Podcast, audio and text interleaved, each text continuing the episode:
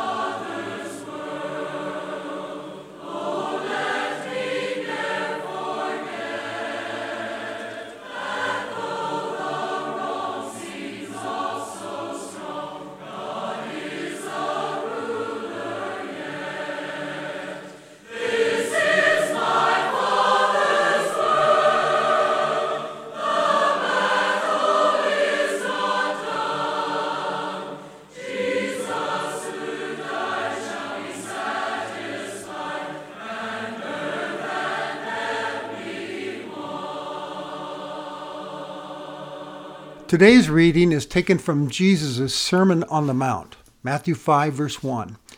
Seeing the crowds, Jesus went up on the mountain, and when he sat down, his disciples came to him. And he opened his mouth and taught them, saying, Blessed are the poor in spirit, for theirs is the kingdom of heaven.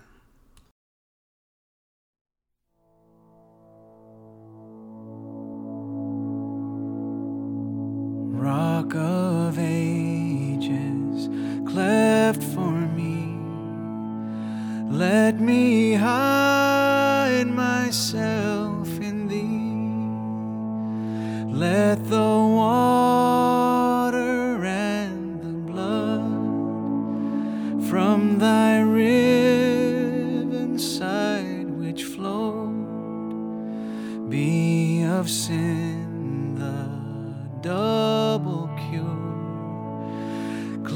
me from its guilt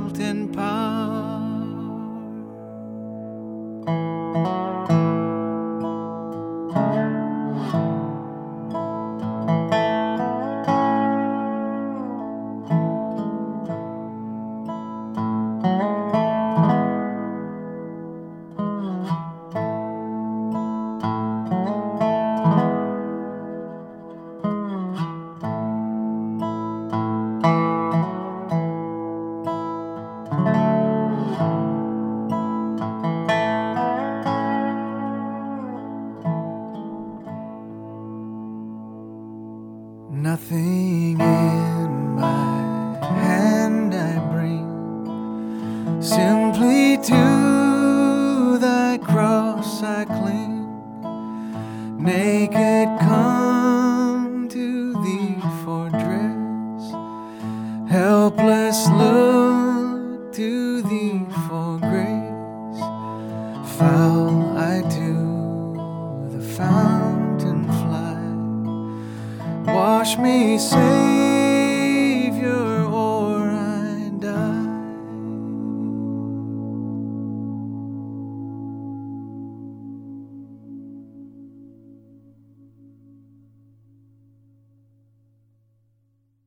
There was a book published a number of years ago that became quite popular.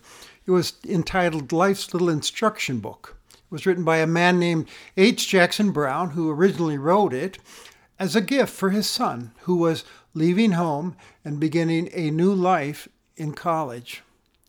The little book contains all kinds of observations and suggestions and truthful reminders on how to live a good life, a happy life. I suppose you could say that we have something like that before us today as we begin to look at this portion of Scripture called the Sermon on the Mount. It's short like Brown's book, yet its implications are far more profound and eternal. It's Christ's little instruction book for disciples living the new life in Christ. It contains vital truths and instructions for living out one's life as a citizen of God's kingdom. It's actually been referred to by some as the Christian manifesto of the kingdom. Jesus began his ministry, you see, announcing the kingdom of heaven. He declared, The kingdom of heaven is at hand, the kingdom of God. God is up to something big. It's a new day, and for those living in darkness, a new light has dawned. And while he's saying this, Jesus is pointing to himself as he announces this and calling people to repent and believe in him. He displayed powerful signs of this kingdom of heaven in his miracles, healing the sick, casting out demons, and so he gained quite a following with this message.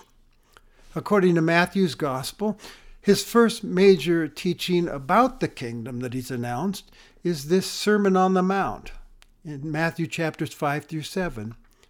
Uh, it provides followers of Christ with a pattern of life and an ethic, so to speak, for living in this world as citizens of the kingdom of heaven while we wait for Christ's return.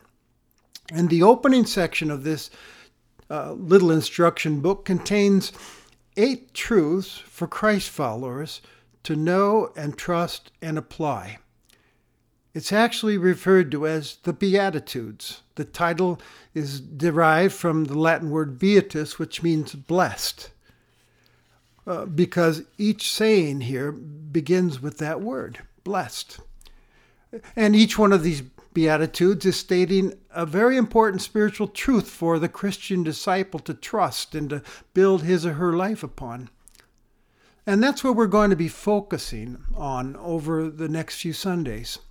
We're going to carefully examine each one of these Beatitudes, these truths, and allow them to examine us as well. But before we approach our first Beatitude today, there are some basic things we need to have in mind. First, uh, each of these Beatitudes are for those who are disciples of Jesus, those who have discovered the great treasure Jesus described, or the pearl of great price uh, in Christ. There's kingdom citizens who have tasted his saving grace and now following him. You see, we're told at the beginning of chapter 5, Jesus was addressing his disciples, which means learners, who had come to him. Like us, they had much to learn from Jesus about kingdom living. A second thing to keep in mind is that all disciples of Jesus are to have all these character qualities working in their lives and manifest all of them. Third, it's important to note that none of these descriptions is referring to what we may call uh, a natural tendency, which is already within ourselves. Each one of them is a disposition which is produced by grace alone and the working of the Holy Spirit in one's life. They're spiritual qualities. The glory of the gospel is that it can make us like these characteristics Jesus is describing. This is what God wants to make us into people who resemble Jesus, who exhibit these kind of qualities in their lives. And fourth, these descriptions are counterintuitive to worldly wisdom. They clearly display essential differences between Christians and non Christians, differences in what each admires and seeks, and differences in what they do, and the differences in their beliefs and what they can do. That would be because the Christian and the non Christian belong to two differently, uh, two entirely different realms as Jesus points out. There's the kingdom of this world with all its wisdom and philosophies and values, and then there's the kingdom of heaven, the, the spiritual realm where God rules and things are to be done his way. Trusting in Christ, the believer has entered into that kingdom while still living in the world. Jesus taught about this kingdom, all that the, the kingdom of heaven, God's rule, has, has arrived in Jesus Christ. Eh, he also taught that it dwells now in each believer who trusts and follows him. And finally, he teaches that the kingdom will come in all its fullness at the end of history when Christ returns in glory and majesty. And the final thing we need to bring with us as we study the, these passages is, and maybe the most important thing, is that these statements are authoritative truths to be believed. For they come from the lips of Jesus, the Son of God, who said, My teaching is not mine, but his who sent me. And I am the way, the truth, and the life. He who has seen me has seen the Father. This is Jesus speaking, whom God has vindicated and affirmed everything he said or did by his resurrection on Easter. So, of course, we listen to him. So, as Jesus told the disciples on the Mount of Transfiguration, listen to him. He knows he's speaking the truth. He really does know what he's talking about. So, now we're ready. Let's look at the top of Jesus' list of kingdom truths. First, Jesus said, Blessed are the poor in spirit, for theirs is the kingdom of heaven. That word blessed is a word that describes a state of well being in relationship with God.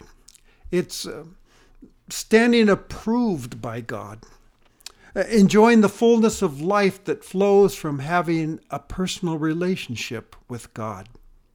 So, who are these people who have this blessedness? Jesus says, the poor in spirit.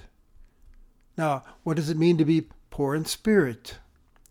He's not talking about the sad, the depressed, the melancholy, the weak, the nervous, the, those lacking in courage, the pity partiers.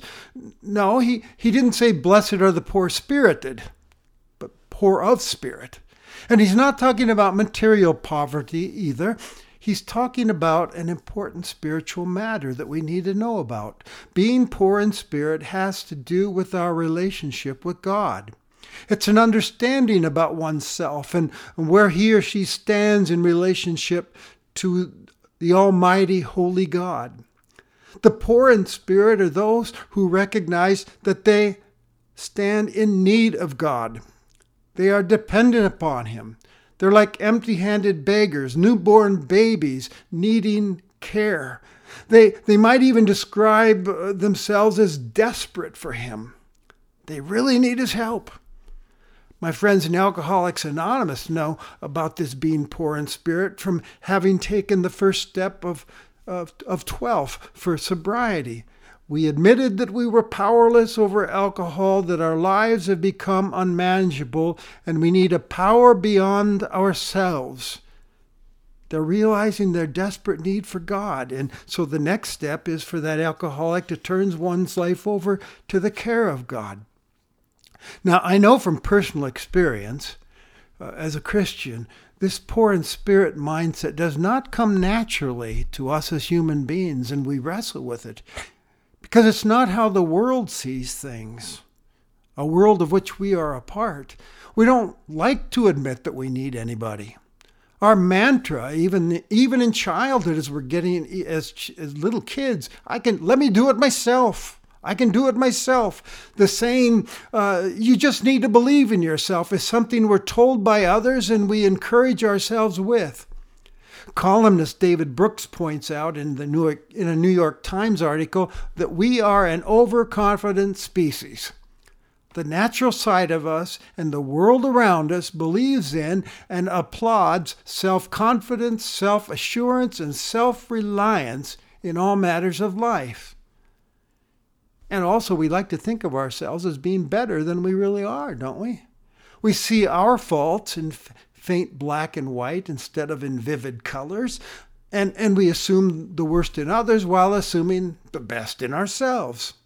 We see this attitude coming out in a variety of ways. For instance, there was an amusing article I came across in World Magazine entitled Road Test. It begins Who's a good driver? Everyone is, if you ask them. That's the finding of an American Automobile Association uh, survey published a few years ago that found that 83% of American drivers consider them somewhat or more careful compared to other drivers they encounter. Everybody is a good driver, huh? Well, that's us. Basically, we like to think we're okay and probably a lot better than others. But Jesus seems to be saying to do life with that kind of mindset is to miss out on the blessedness God wants you to have. Because the real truth is, as human beings, we need God. We need to see and believe this naked truth about ourselves and our sinfulness and live, live humbly and dependently upon Him with, Lord, I need you in our minds and on our lips. So, poor in spirit is not just coming to the end of one's rope, but the end of one's self and their pride. It's understanding and believing that, spiritually speaking, I got nothing to offer God except my sorry, needy, sinful self and giving myself over to his care. It's acknowledging that I can't save myself, I can't change myself, I can't sustain myself. I need God. And calling upon him and saying, God, uh, I need your all sufficient grace working in my life. Pastor and author Tim Keller offers a helpful def- definition for us on being poor in spirit. He writes, It means seeing that you're deeply in debt before God and you have no ability to even begin to redeem yourself. God's free generosity to you at infinite cost to Him is the only thing that saved you.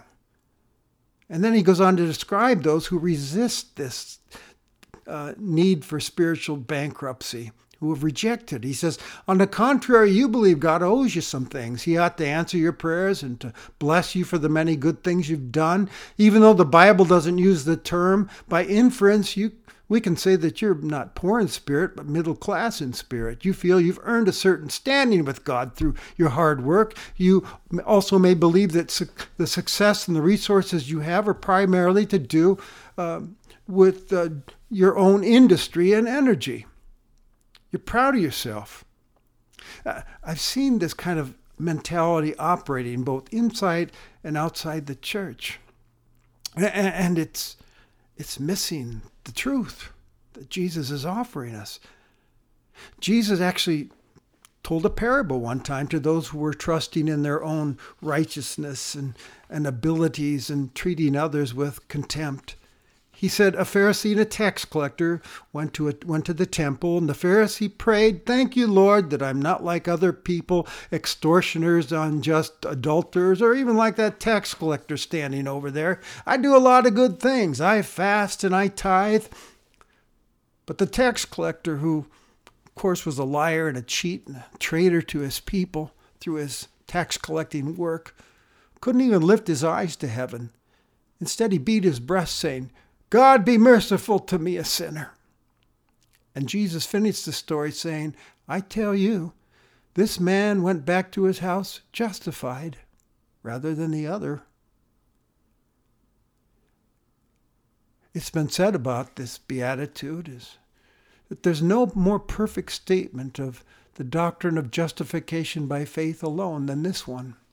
Because the truth is, we're all spiritually bankrupt before God and in need of his mercy. Two people may owe, uh, each owe $10 million to someone. For repayment, one may have $1,000 and another $1. Well, one is a thousand times better off than the other, but if they owe $10 million, they're still both bankrupt. And Jesus here appears to be promoting declaring bankruptcy.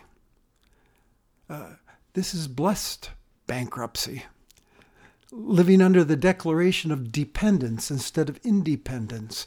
Because the truth, and the, the truth is, the sooner you realize and declare your need for God's grace and help, the better off you'll be. If we think we don't need God, we won't come to Him. And if we don't come to God for mercy, we won't be in the kingdom, Jesus says. Blessed are the poor in spirit, for theirs and theirs alone is the kingdom. And what is this kingdom of heaven that Jesus is describing for us? It's more than a future promise. Yes, I know I'm going to heaven someday, trusting in Jesus. But Jesus here is talking about it in the present, present tense. How's heaven described in the book of Revelation as we look to the future? It's described as simply it's wonderful because you're living in the presence of God. Where, where heaven is, is where God is. So, what does it mean to possess the kingdom, live in the kingdom here and now? It means living with God in a close personal relationship with Him. In His presence, He blesses us with His presence and His help. The prophet Isaiah uh, spoke a remarkable word from God in his 57th chapter in the Old Testament. He says, For thus says God, who is high and lifted up, who inhabits eternity, whose name is holy, I dwell in the high and holy place, and also with him who is of a contrite and lowly spirit, poor in spirit, to revive the spirit of the lonely and to revive the heart of the contrite the kingdom of heaven is about God being with us and for us to depend on. Jesus, uh, also called Emmanuel in Matthew, promised his kingdom people, Lo, I am with you always to the end of the age. And his spirit is present to revive and refresh and strengthen and grow believers in Jesus uh, into people who learn more and more that they can't live, that, that they can live gratefully and dependently with Him today, tomorrow, and forever. So, how do we apply this truth? Three things can be done with this truth today. First, repent. Shed our pride and self reliance once again and admit we cannot change, save, or sustain ourselves, try as we may, and surrender ourselves to God's grace and care. And that's where the blessedness is to be found. Second thing is worship, to thank and praise God for His grace because we'd be lost without Him. And finally, to renew our commitment to being a people of prayer, dependently, trustingly turning to God in prayer with our thanksgivings and our needs and our struggles. For He's available to us, ready to lift us up and lead us and strengthen us and make us able to testify to this truth from the bottom of our hearts. Blessed are the poor in spirit, for theirs is the kingdom of heaven. Thanks and praise to you, O Lord, for you are faithful and good. Amen. Lord, I come, I confess, bowing find my rest, and without you, I fall apart. You're the one that guides my heart. Lord, I need you. Oh,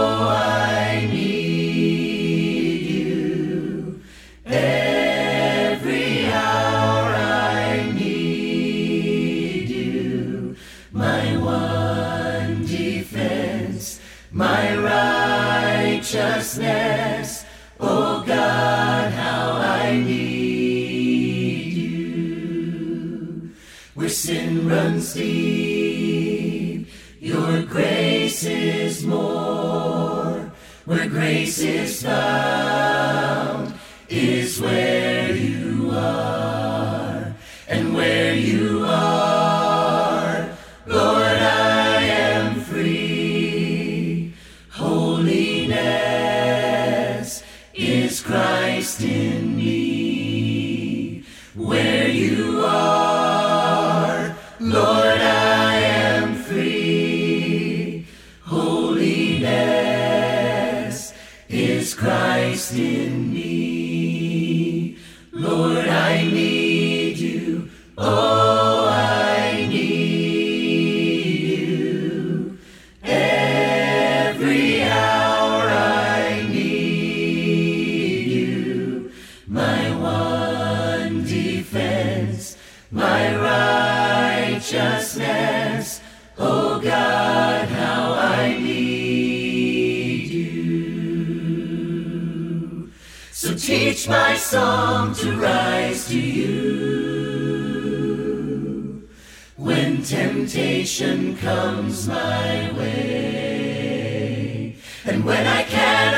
Stand, I'll fall on you.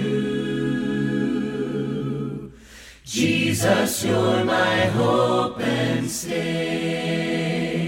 And when I cannot stand, I'll fall on you. Jesus, you're my hope and stay. Lord, I need you. Oh,